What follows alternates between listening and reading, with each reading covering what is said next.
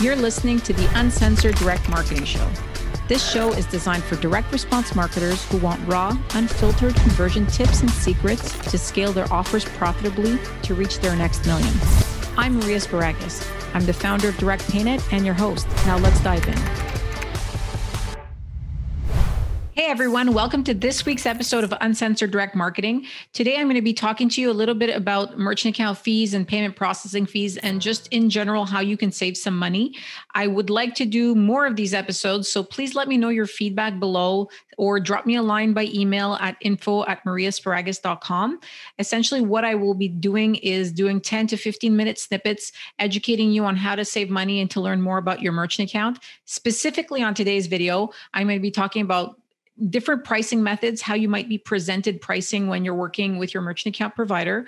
I will be talking to you about which one is best and ways to save your precious dollars so you can obviously use it to, for marketing and other purposes.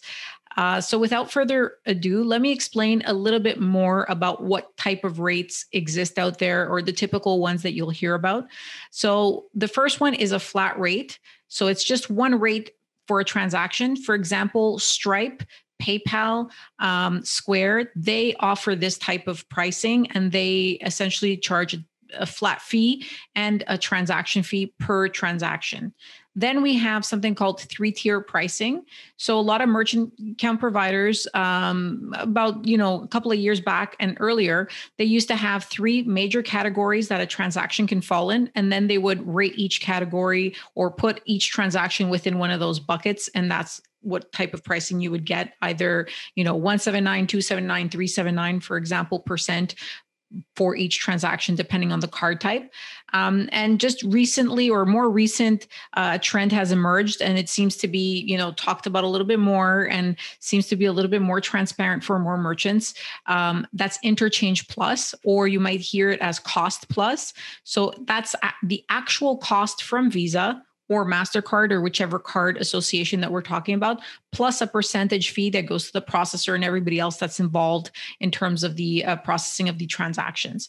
So let me explain a little bit more what is interchange. So I'm going to read the definition very simply so everybody can understand, and then I'll go into it a little bit further just for the purposes of you understanding what that means and how it impacts your business.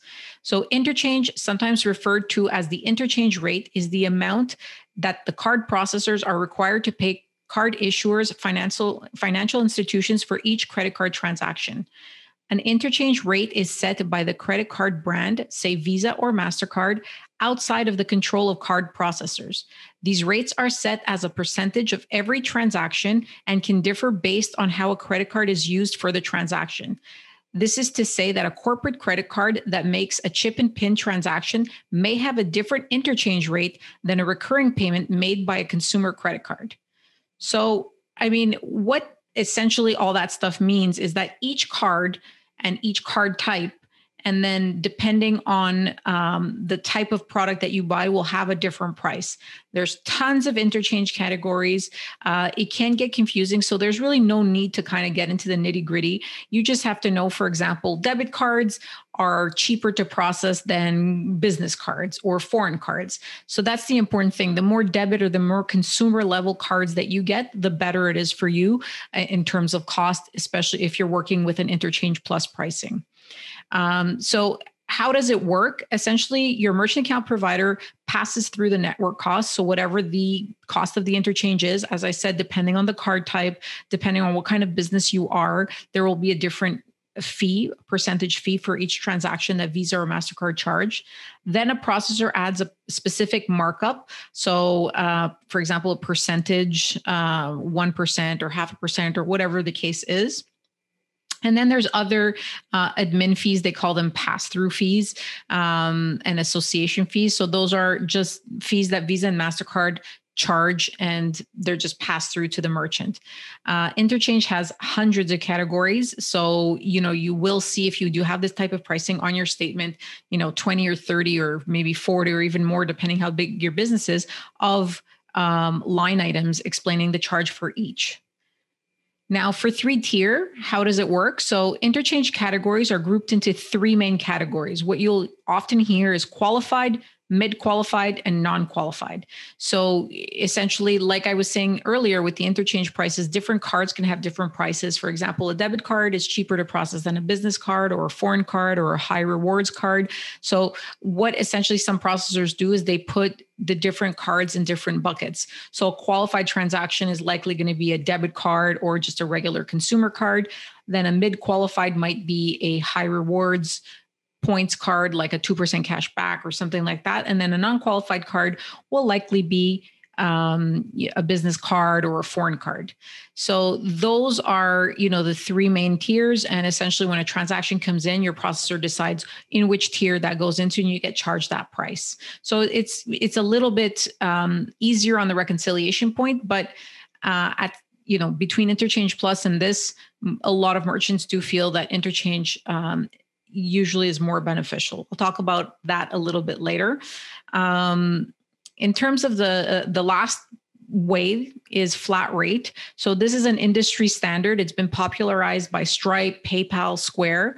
The one thing that Stripe um, and PayPal and Square don't really mention, it's not really discussed, even though you know they do mention that their pricing is transparent and you know everything's above board.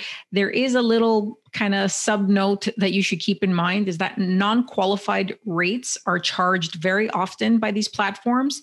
So, if, for example, you have a foreign card or you have a business card um, or you know a card that would be qualified by a processor as a non qualified card, um, Stripe or PayPal or Square usually charge between 0.6 and 1%.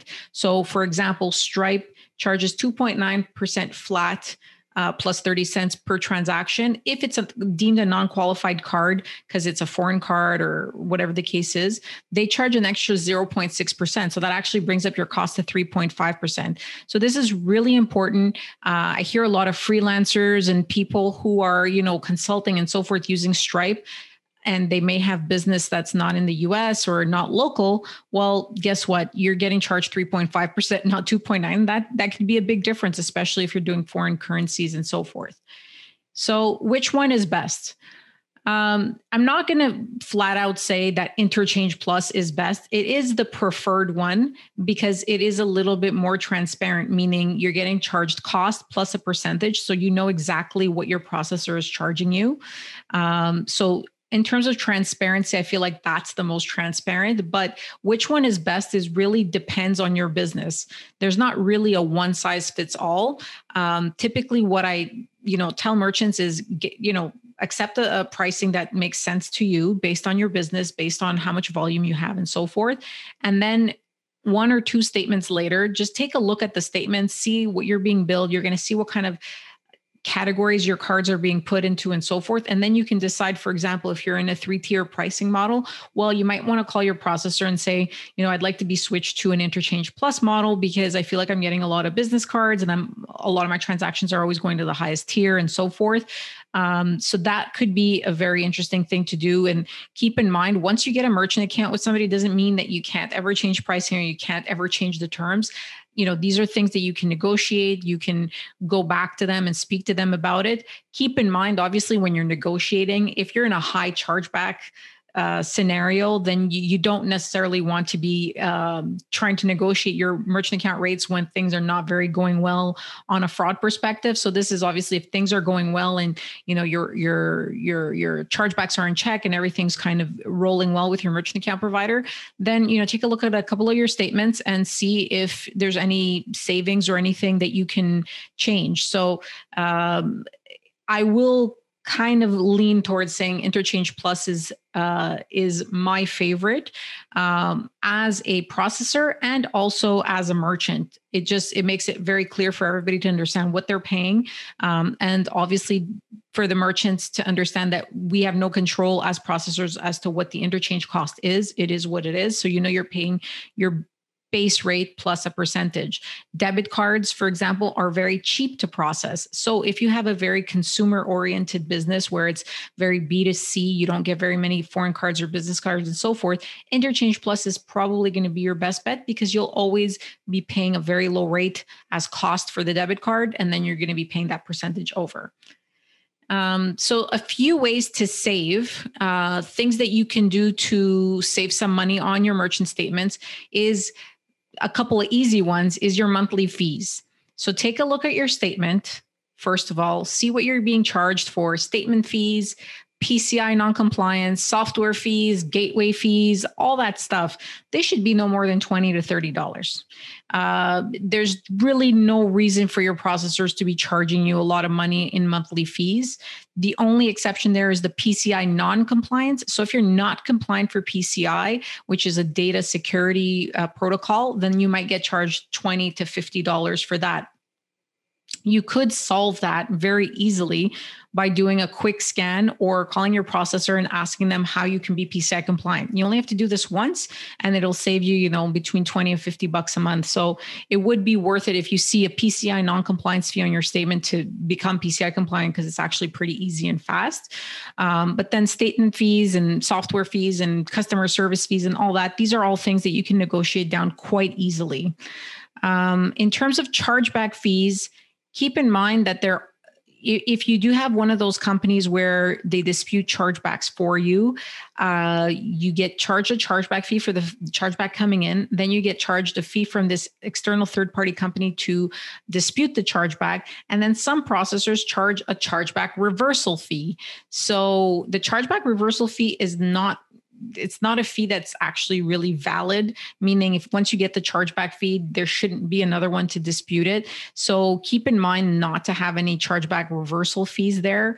Uh, and also keep in mind the cost to all of these things because you may not want to fight back every single chargeback if the cost is really high. For example, if you have a $10 product, your chargeback fee is 25 and it costs $6 for somebody to dispute that for you and then another 10 or $20 or whatever as a reversal, then that definitely isn't worth it for you. So do a quick analysis to see what you're being charged for chargebacks. Um, and also, sometimes there's a separate refund fee. There shouldn't be. So you should double check that your refund fee should only technically be a transaction fee because it, it doesn't, uh, it shouldn't be an extra fee over that. Um, your transaction fees, like for example, Stripe charges 2.9% plus 30 cents. It sounds like nothing, 30 cents, but let's say you're selling a $10 product, that comes out to quite a bit of money uh, percentage wise, right? So, or if you're, you have a small ticket offer of like $5 and, you know, 30 cents right off the bat is taken off there. So keep in mind, um, you know, that, that 30 cents can be driven down considerably uh, to 10 cents 15 cents and so forth. So uh, negotiate as well like i mentioned with caution. If you're in a high risk business and you have a lot of chargebacks and you know things aren't going well on a risk perspective it's not the time to call your processor and be like hey i want a, a lower price. You have to keep in mind that the lower you drive your cost down, the less tolerance they will have for your risk level. So, what I mean by that, if you drive costs really, really down, their their profit margin is very low on your account. If you have a problem with your chargebacks or things don't go very well, well, they might not be willing to to support your business anymore because they may feel the bank may feel well, it's not worth uh, you know the the juice isn't worth the squeeze so they say uh, they might feel they're not making enough money for the amount of risk that you're bringing and liability you're bringing to them um, another quick way to save so most processors offer ach accounts. You can just call your processor up and ask them hey can you add me ach or you can get a separate vendor for ach ach is really cheap. It costs nothing. Uh, just a couple a couple of cents on the transaction level and then you know for returns and so forth. Um, and ACH has come come a lot of ways uh, in the last couple of years. There's serv- services like Plaid and Yodlee, which essentially verify if you know the the cards have fun, do same day settlements, and really almost make ACH similar to credit card as a product. Obviously, you know this is a bank account and so forth, but it doesn't work like it used to where you had to wait seven days to see if the person had money. You get a lot of returns and so forth. So add ach to your cart. If people want to use it you should encourage it because it's a lot cheaper than processing for credit cards. So that's a very quick way to save and a very quick thing you can add by calling your processor. Uh, if you do have multiple merchant accounts um, and you're you know you're just trying to save and optimize for interchange costs. If you have different MCC codes, it doesn't happen very often, but sometimes when you get, let's say, three different merchant accounts, each processor or underwriter at the processor can decide that your business is a different type of category. For example, uh, somebody might decide that you're a 5968, which is a direct response merchant. And then another bank might decide, well, since you're selling ebooks and books, they might say you're, you're a bookstore. Um, they're both you know they're both valid because one you know you are in direct response but you are also selling ebooks for example. Um, if that's the case that's great because you can optimize you know your account for interchange meaning depending on the card type you might want to send to one versus the other and then you know benefit from savings there. I won't get super into that. That's one thing that uh, is, is a is a pretty niche topic but if you are in the scenario where you have a couple of different merchant accounts uh, drop me a line and I, I, would love to to geek out with you on that and explain to you the different ways that you can optimize for interchange. There's different softwares that you can use that will recognize hey this is a debit card we should send it to this bank. Oh this is a commercial card let's send it there and so forth. Um, and just last but not least, a lot of high risk merchants and merchants in direct response specifically have something called a reserve when they open a merchant account. So it could be five to 10% of your money held for six months. Uh, and a couple of things about the reserve is first of all, you should try to get it limited to something. So let's say a six month, uh, a 10% up to 100K maximum held, or um, you know 20 or you can have them for example hold for 3 months and then not repay back but just hold that amount. Uh, there's different ways of negotiating reserves. Obviously, obviously if you're starting out with your bank you just maybe want to accept what they give you if depending on your your situation your negotiation power. But after a couple of months i would say after 6 to 12 months you want to do a reserve audit. You want to check how much reserves they're holding and what you can do to get some of that money back. So i would say do an audit know how much reserves are being held, ask for some of that money back, and then try to cap your reserves. So tell the bank, hey, you can hold up to 100K and that's it.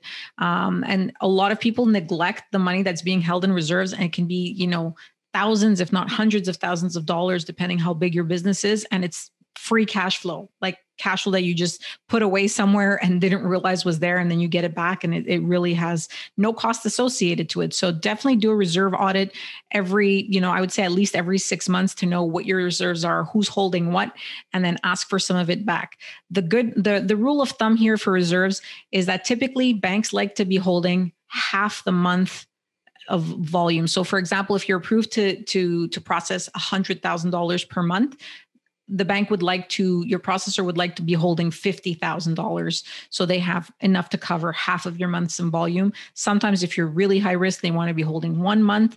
And then as your performance as they get used to your performance if you know your chargebacks are in check it might go down to 10% so they might you might be able to drive them down to 10,000 of of holdings. So keep that in mind um, and do that reserve audit as soon as you uh, you know as soon as you can every couple of months and keep keep that notes of that um, so essentially, those are the main ways to save. That's the important thing to keep in mind. Um, you know, you're never going to get a free merchant account or uh, rock bottom prices or zero unless you really have you know a card present business where people are you know putting their chip and pin in there uh, you have to keep in mind that there's always a level of risk with card not present, which is an online environment. So you always pay a little bit more. And just last but not least, not all merchant accounts are created equal. So keep in mind that, you know, a small savings could mean terrible customer service it could mean you know dealing people that you don't like or t- bad technology or late um, late settlements like for example you know instead of getting daily settlements oh they forgot or something happened in their system and so forth so yes pricing is important. It's it's it's a very good thing to keep in mind that you have a competitive pricing especially if your chargebacks are in check and you know you're in a i like to say the lower risk of the high risk business niches.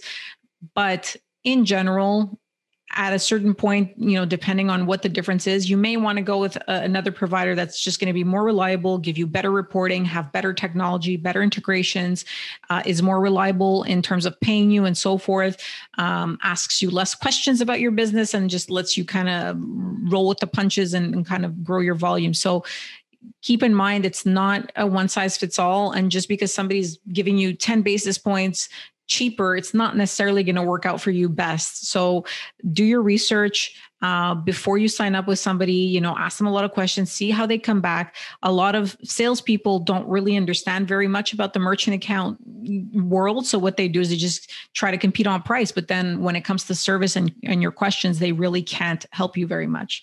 So I do hope you find this information helpful. Uh, as usual, please drop me a line with some comments below. Like, subscribe, and share the Uncensored Direct Marketing podcast. I really appreciate it. You can also head off to my website, mariasparagus.com, um, and you'll see my name in the show notes there. And you can go to my website and subscribe for for more information and just to ask any questions or um, see if we can help you out. Um, and the company company website is directpaynet.com. So we work with high risk merchants and we help merchants in general, online merchants, understand their fees as and be as transparent as possible. So I thank you once again for listening and have yourself a wonderful day.